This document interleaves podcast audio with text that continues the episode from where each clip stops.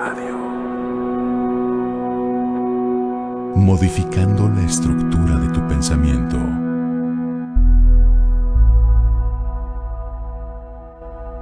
Om Radio.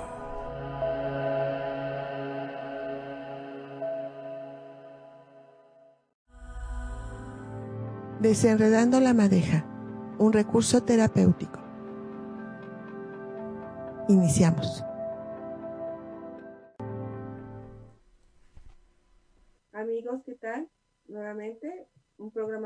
De la Madeja. Yo soy Almalicia Sánchez. Y bueno, pues en este martes, además de, de estar guardados, hoy nos llevamos un susto muy grande. Creo que la mayor parte de México, pues fuimos movidos por un sismo. No sé este, cómo los hayan vivido ustedes, pero yo realmente temblé. por dentro todo temblaba y, y, bueno, saberme que mi arraigo, mi tierra se estaba moviendo, para mí sí fue, sí fue así como una sensación de, de, que, de, peligro. Además de que sabemos que, bueno, pues, pasaba muchas cosas en Puebla, en México, en el mundo, con respecto a los terremotos, y tenemos cerquita el Popocatépetl, y entonces siempre estamos como con, ese miedo latente de que un día suceda lo que nos han hecho este, esperar por mucho tiempo, que es este, la erupción del Popocatépetl. Entonces como que queda en nuestro cerebro de los poblanos que algo puede estar pasando con el volcán, este gran volcán que tenemos nosotros aquí en el oriente y bueno, tiene toda una historia. Un día vamos a hablar sobre esa, esa historia de, de los, de los volcanes como buena poblana hay una historia, una historia trágica,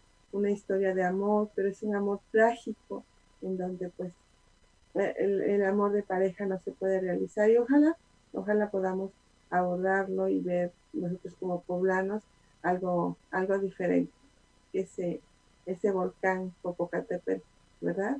Nos dé un bienestar y una conciencia diferente y tengamos una creencia diferentes sobre esa leyenda. Es una leyenda en donde eh, este, pues Popocatépetl llega con su amada, la encuentra muerta en el pueblo de el pueblo mexica, pero pues eh, los aztecas son los que miren, yo todavía la conozco se supone y ahorita ya con todos los nervios que tengo ya no se las puedo este, compartir. Pues, él como un hombre llega, la deposita sobre una meseta a Exasiguan entonces pasa el tiempo y se va quedando, eh, digamos, petrificados ambos. Entonces el volcán Popocatépetl representa al hombre y la mujer dormida, que es igual, pues está tendida a sus pies, ¿no? No a sus pies, sino a un lado, en donde él está viendo la muerta. Entonces imagínense qué historia de parejas. Y eso influye, por supuesto, desde lo que yo trabajo, que son las constelaciones familiares, y donde podemos ver cómo, cómo e, el entorno, lo que se dice, lo que se cree, provoca una energía y que de manera automática entramos todos a esa energía, pues imagínense lo que tenemos los poblanos una historia de amor, ¿verdad? Eh, que, que, ni la muerte, que ni la muerte ha podido separar porque están juntos los, los volcanes.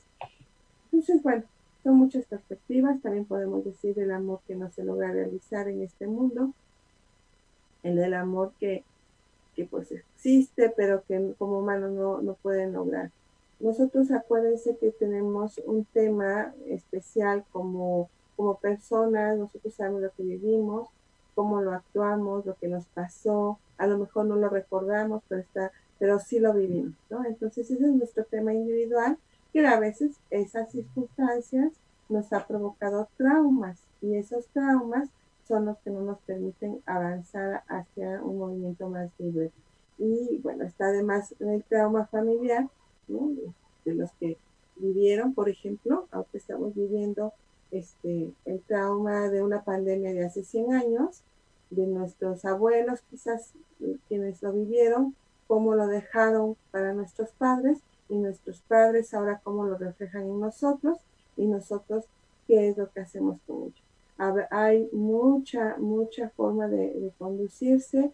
a veces hablamos de inconsciencia, a veces de conciencia, a veces decimos valor, a veces decimos que es un, acto de irresponsabilidad y bueno, un mundo de información que finalmente pues estamos viviéndolo todos, entonces ya es un, es un tema y un trauma que se queda en nosotros, una condición de vida, no todos se va a quedar con trauma, pero los que quizás tengamos ahí algo del pasado, hoy podemos destraumarlo o hacer nuestro propio trauma. Entonces, estamos viendo que no solamente los traumas de la familia, no solamente los traumas que nosotros, este, nosotros vamos adquiriendo o tomando o que van llegando a nosotros, sino también son los traumas colectivos. El mundo, el mundo está pasando una situación especial, que no es la primera vez, pero ahorita con los medios de información, pues estamos informados de todo, ¿no? Sabemos lo que está sucediendo. Y, corren las noticias. Y quizás en otras ocasiones, no lo sé, yo no tengo datos, quizás en otras ocasiones ha habido, este, pues igual, el mismo tipo de peligro, la misma gravedad, pero no lo sabíamos. Las noticias llegaban muchísimo después, ahora lo sabemos casi de inmediato.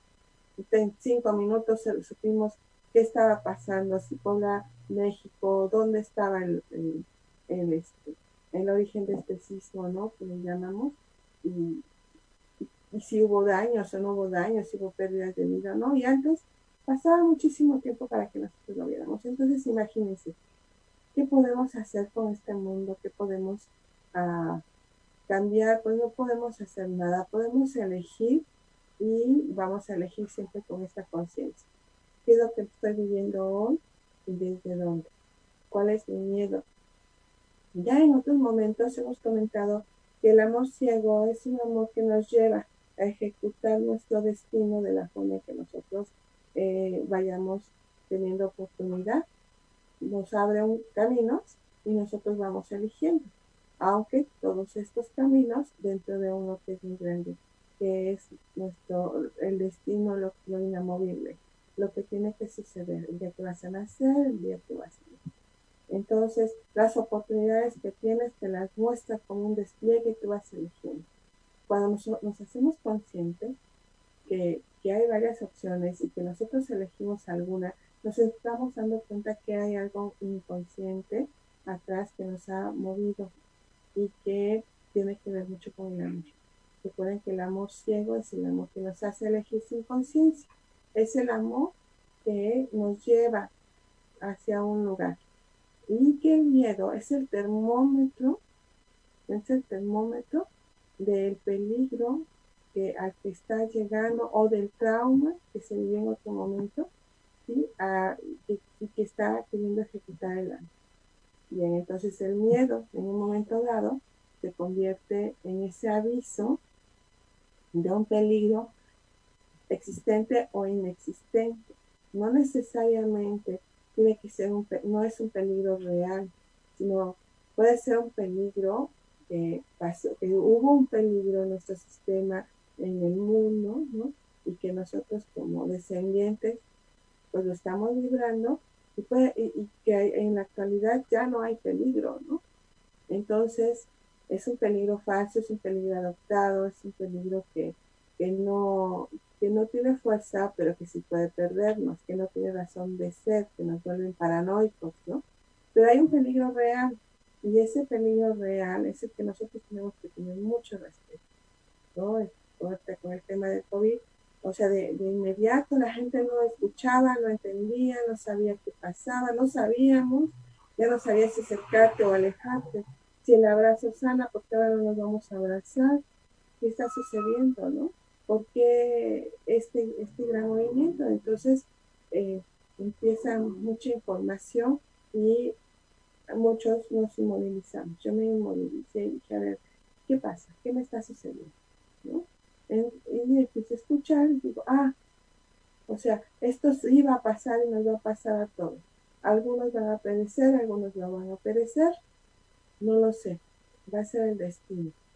Lo único que te están pidiendo es que seas respetuoso y cuidadoso, porque las condiciones que existen en México no son las condiciones adecuadas para soportar una, una epidemia masiva en el, al mismo tiempo, ¿no? Entonces, dice, vayámonos, eso escuché en las noticias, vayámonos lentos. Entre más posterguemos el contagio, más oportunidades vamos a tener de poder encontrar una cura, una vacuna, ¿sí? O de cómo actuar. Los primeros siempre son los que se sacrifican, siempre son los que se dan y nos dan la oportunidad de, buscar un camino, ¿no? Entonces, esa, ese es el respeto que se les pidió a mucha gente, que nos pidieron, y que de alguna manera, digo, al 100% seguramente ahorita serán pocos los que lo están logrando, lo que lo están haciendo. Yo, yo trato, pero bueno, siempre hay que salir y, salgo con las medidas de precaución básicas. Que a lo mejor no sirve, no lo sé, pero trato con este respeto.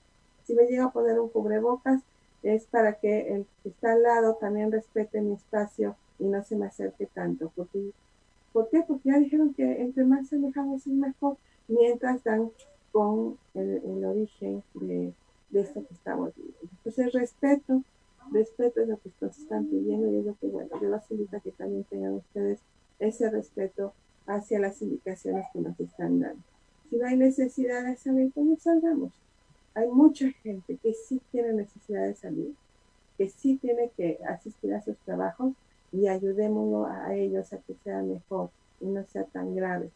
Y ellos, así cuidamos a nosotros, los que podemos quedarnos en casa, que en este momento, bueno, pues estamos haciendo así el programa y, yo estoy pues contenta de seguir participando en esta, en esta empresa, en esta radio, que pues está cumpliendo siete años de estar transmitiendo en el mes de junio. Se abrió eh, la radio, fui testigo de esos inicios, estuve con ellos desde el principio y bueno, pues seguimos, seguimos aquí transmitiendo ahora con este programa de Desenredando la Madeja que comparto con, el doctor Enrique, que es el que cuando no estoy yo, él, se encuentra en la conducción y también que tiene un, tema que a mí me llama mucho la atención, seguramente es algo que, yo traigo en el sistema porque me encanta la forma en que él busca siempre oportunidades y la información que les da para que como familia, como personas salgamos adelante. Entonces esto es un, esto es una, un esfuerzo de todos, quiero decir lucha, es un esfuerzo de todos para que seamos mejores. Entonces, bueno, pues ya saben, yo les comparto lo que, lo que voy eh, extrayendo, conociendo del maestro Bergelinger. Yo soy consteladora familiar, soy psicoterapeuta y soy eh, descodificadora. Eh, y pues todo esto lo ofrezco a ustedes en, en sesiones por ahora virtuales, que son eh, sesiones que que nos conectamos por una videollamada y que duran aproximadamente una hora, hora y media y en caso de ser una constelación, el tiempo que sea necesario. Entonces, ¿para qué o como para qué nos sirve hacer una constelación? Pues para darnos cuenta de cuál es el origen de nuestro miedo o cuál es el origen de nuestra anestesia, porque también es otro tema.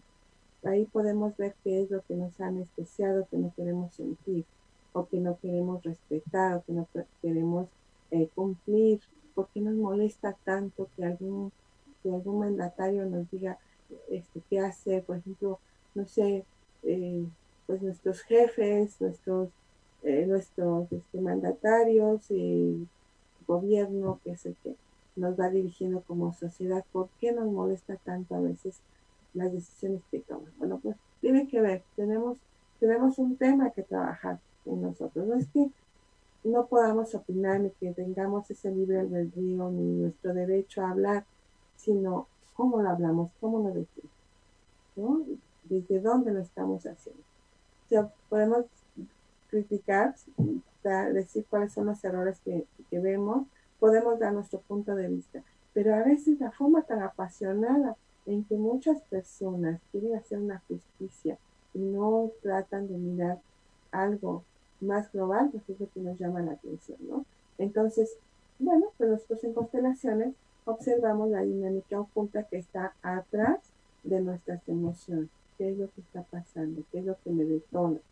¿De qué, de qué es lo que me hace ruido, por qué actúo de esa manera, ¿no? En ese desequilibrio, en esa, en esa parte radical que me voy de un lado a otro, en lo bueno y malo, que hemos hablado aquí en el programa acerca de la buena y mala conciencia. Entonces, bueno, pues es la parte en donde este, nosotros abordamos y lo vemos directamente. A veces no estamos tan, tan, tan eh, este, puestos en esto, tan aplicados, no estamos tan conscientes y no queremos hacerlo consciente. También decimos que no lo necesitamos porque ya somos muy maduros y nadie nos va a decir qué hacer y no vamos a poner en tela de juicio nada. Creemos que a todos tenemos controlado y, y que nadie nos va a engañar. Y entonces es cuando necesitamos irnos más suavemente con la psicoterapia y con la descodificación, donde, bueno, este, vamos haciendo un entrenamiento de vida, vamos buscando, vamos llegando, vamos clarificando y entonces llega la constelación. A mí me encanta aplicarlo así porque creo que en mi propia vida yo así lo llevé, así me, así fui eligiendo un camino. Obviamente no lo entendí, ¿no? Sino que yo comencé una terapia hace muchos años, llegaban las constelaciones y yo las quería hacer mágicas, quería que me cambiaran el mundo, quería que, que con constelarlo ya se resolviera todo. Pero esta parte inconsciente, pues no te va a estar obedeciendo o a lo mejor sucede, pero qué tan preparada estoy yo para esta nueva información. Y la psicoterapia fue el camino que ocupé para prepararme, para entrenarme, para entender el movimiento de las constelaciones también.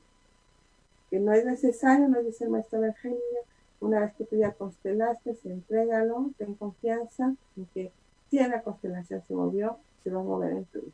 Y las constelaciones siempre cuidan a todos, no permite que nadie salga perjudicado o que nadie eh, gane más que otro en diferentes proporciones busca siempre el equilibrio de todo el sistema. Y todo el sistema es todos, todos. Por eso hablamos de los tres órdenes del amor, en donde el primer, el primer orden es incluir a los excluidos, a todos, a todos. Y, todos es personas que hemos estado despreciando, que no hubiéramos querido que estuviera con, en la familia, como puede ser, em, por ejemplo, este, parejas de nuestros padres, eh, asesinos o muertos, o sea, personas que hayan perecido víctimas, eh, o pobreza o riqueza, o, personas que tienen mal carácter y que hacen mucho daño a la familia, o personas que no se avergüenzan, como puede ser, bueno, digamos, en una sociedad, mm, dicen, no, es que qué vergüenza, ¿no? a lo mejor este, una mujer prostituta, a lo mejor alguien que hizo mucho daño un pueblo, o puede ser a lo mejor este, alguien que, que tocó la locura, ¿verdad? Y que exhibió a la familia. Entonces, bueno, se empiezan a excluir a, a, las personas que consideramos no son dignos de la familia o que tuvieron este, acciones que la perjudican. Entonces, bueno, pues nos dice incluye a los excluidos, incluirlos es hasta los abortos que los incluir. Ese hombre o esa mujer que tuvo que hacerse a un lado para que nosotros llegáramos, también lo puedes incluir. Entonces, ah, bueno, pues ese es el primer orden. El segundo es el que llegó primero, tiene prioridad sobre el que llegó después. Dar siempre a todos su buen lugar y el último la ayuda. Son tres, tres pasos importantes en nosotros que tenemos que ir siempre reconociendo para poder, para poder estar mejor. Entonces, bueno, siempre se los comento en cada programa estos tres porque, bueno, pues, ¿cómo lo vamos a lograr? Pues solamente con conciencia. No podemos hacerlo diferente. Y cuando digo todos, precisamente estamos haciendo este, este primer orden de la familia todos son todos. Entonces una constelación va a cuidarnos a todos y va a incluir a todos. Entonces, una anécdota que me gusta mucho contar es una amiguita, una amiga, estábamos haciendo una constelación y estaba ella con un tema de pareja y cuando estamos este, trabajando el tema de pareja, le digo, mira qué bien, te estás liberando de tu antigua pareja, o sea, utilizando el segundo orden del amor, de que, que llegó primero, que me sobre que vino después, le digo, y, y, tú estás, tú estás liberándote de esa, de esa situación a nivel energético y también lo estás liberando a él. Y se voltea, pero fue muy curioso, ¿no? Porque estamos haciendo la constelación con Tarot y me dice, ah, también se va a liberar él. Digo, sí, claro, él también va a quedar libre. Pero ¿por qué si la que te está pagando soy yo? Entonces fue, fue chistoso, nos empezamos a reír ambas. Y fue chistoso porque me dice, oye, pero si la que está tomando la sesión soy yo y la que está pagando soy yo.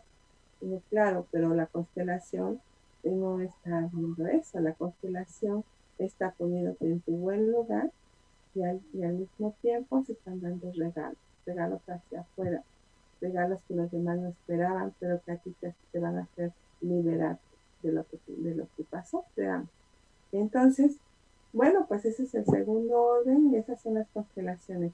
Y bueno, eh, vamos a un corte comercial muy breve y volvemos con, con algo que les quiero, les quiero compartir, que son el primer círculo del amor, uno de cinco círculos del amor que nos ofreció Virginia. Y volvemos después de este breve corte. Desenredando la madeja, un recurso terapéutico. En un momento continuamos.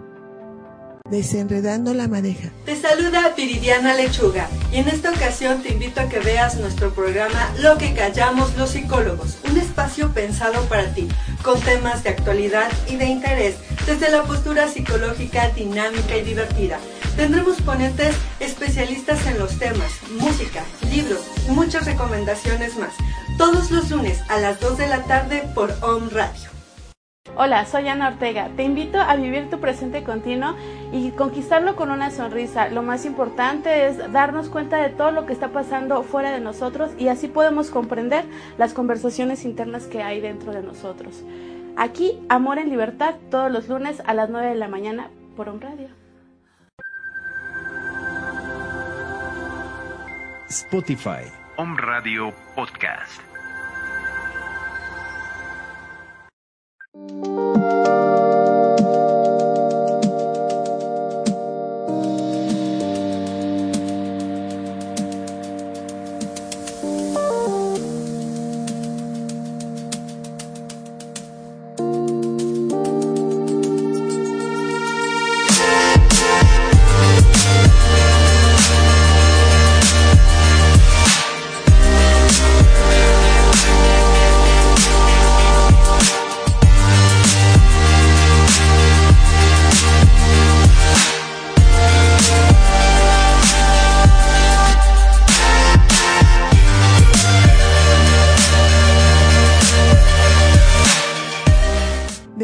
Desenredando la madeja, un recurso terapéutico.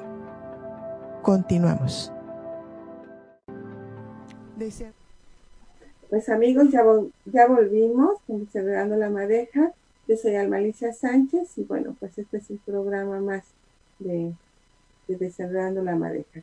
Y estamos hoy, queriendo, estoy compartiendo con ustedes el primer círculo del amor que nos propuso Virginia.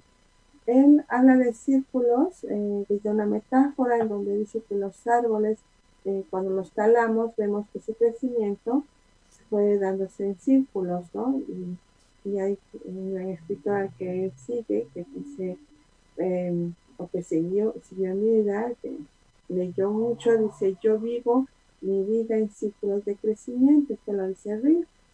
Y él dice, Virginia, nuestro maestro, dice, yo vivo el amor en círculos de crecimiento.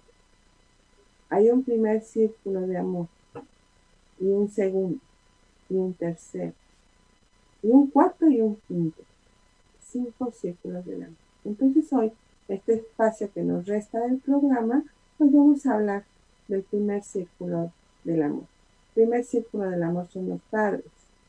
Entonces estos padres comenzando porque si son conocidos o desconocidos, si están vivos o muertos, cercanos o lejanos, presentes o ausentes. Entonces, ¿cómo estamos con respecto a nuestros padres? Bueno, pues eso es lo que tenemos que revisar.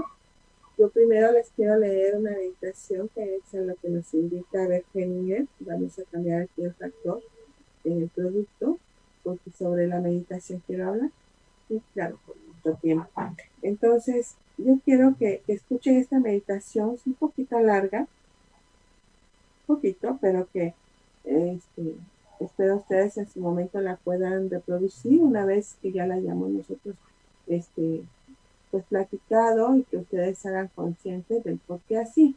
Y siento que no aplica para todos esta meditación porque ahorita lo vamos a ver. Nos, invita en, lo que escribe su libro de meditaciones de Henninger, dice meditación. Cierro los ojos y regreso a mi infancia. Contemplo el inicio de mi vida. El inicio fue el amor de mis padres como hombre y mujer. Fueron atraídos mutuamente por un fuerte impulso, por algo grande que obraba detrás de ellos. Yo contemplo y me inclino ante eso grande que ha hecho coincidir a mis padres. Luego, con gratitud y amor, contemplo a mis padres, cómo se han hecho uno, y cómo de esa unidad surgí yo. Después de eso, mis padres me esperaron con ilusión y también con temor. Temor de que todo resultara bien. Mi madre me dio a luz con dolores. Luego mis padres se miraron y se sorprendieron.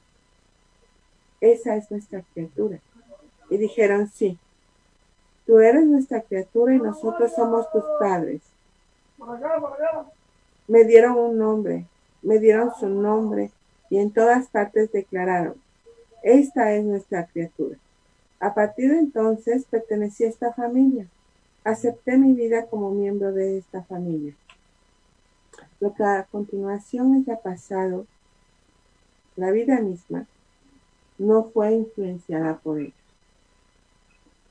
Ese peso puede exigir mucho de mí, pero si miro hacia allí, por ejemplo, haber sido dado en adopción o desconocer a mi padre y veo a mis padres, digo, lo esencial lo tengo de ustedes, sea lo que fuese, lo que además hayan hecho. Entonces, como quiera, me encuentro en mi plenitud. Yo les pregunto, ¿esto aplica a todos? Esta meditación, esta meditación es muy fuerte, es muy profunda, es está libre de resentimientos, está hecha para una persona que ya es consciente de su historia vivida con sus padres. Esto me suena a un ser que por fin se ha liberado de todos, de todas, de todos esos juicios que ha hecho con respecto a su origen, de todas esas preguntas del, del porqué de estas formas y de esta manera. Incluso que se está, que se está ya liberando de lo que le sucedió. Por eso dice que, eh, dice, lo esencial lo tengo de ustedes, sea lo que fuese, lo que además hayan hecho. Es, muy fuerte, bueno, yo les pregunto, eh, ¿cómo vamos a tomar el amor de nuestros padres cuando nosotros eh, tenemos resentimiento con ellos? de cómo nos trataron, de, lo que hicieron, de la elección que hicieron, de a lo mejor hasta del por qué no tuvieron lo que nosotros queríamos que tuvieran. En este caso, por ejemplo, hay personas que tuvieron carencias económicas. Y entonces se pasan todo el tiempo este, reclamando a los padres del por qué nos invitaron a la vida con semejantes carencias económicas? ¿Por qué no se limitaron en tener uno o dos hijos si fueron muchísimos hijos? Que hubiera sido mejor si solamente se lo hubieran dado a dos, ¿no? Entonces viene un reclamo de las circunstancias en las que crecieron, de las limitaciones económicas en las que crecieron y en todo momento ponen en juicio las acciones de sus padres. Entonces, cuando nos encontramos a personas que no carecieron de ningún tipo de, economía, que todo fluyó, pero que el papá tenía que estar fuera, también vienen los reclamos y dice, no me hubiera, no me hubiera costado nada vivir en una casa manchita, hubiera preferido no tener dinero para, para ir a esas vacaciones tan especiales que papá me pagó en mi cumpleaños, que, pero él no fue conmigo, ¿no? Me hubiera gustado que él hubiera ido conmigo, aunque sea al centro de la ciudad. Y para que el dinero él no pudo estar conmigo. O sea, seguimos en la misma dinámica, sigue el mismo reclamo, la misma posición de, de insatisfacción por, por esta, esta, esta obra que estamos ejecutando, esta obra de teatro que estamos haciendo y que el guion no está como nosotros queremos que esté. Entonces, bueno, ¿cómo tenemos que hacerlo? Pues solamente entender y ver algo más que se llama eh, es el entorno, conocer el entorno, saber qué fue, qué fue de la vida de estos padres, de su infancia, de lo que a ellos les sucedió, cómo la pasaron con los abuelos, estos abuelos, qué fue lo que también vivieron, cuál fue el entorno que cubrió la historia de estos abuelos, saber por qué esa necesidad. Yo, yo hace mucho tiempo me recuerdo que me sorprendió muchísimo unas chicas habían llegado a lo más alto, a lo más alto eh, a nivel profesional, trabajando en el extranjero. Y de momento, me, digo, nunca fue en terapia, o sea, no, no, es, no es un tema que yo trabajé en terapia, fue algo que, que conocí, pero sí le pregunté mucho esta parte, en donde decía yo, ¿cómo, cómo, cómo llegaron hasta ese punto? ¿De dónde se sostuvieron para llegar? Cuando conozco la historia de una mamá en donde a ella los vecinos tenían, les regalaban comida a sus hermanos, esta mamá, de cual digo, les regalaban comida y esta comida tenía que ser limpiada porque a veces venía contaminada con bichitos o eran sobras de, la comida que habían hecho otras personas, pero que tampoco esas personas tenían para darles más les daban lo que podían y lo que podían, pues era eso, que a lo mejor algún bichito ahí en la comida, se lo quitaban y decían, bueno, pues eso tengo, ¿qué sirve?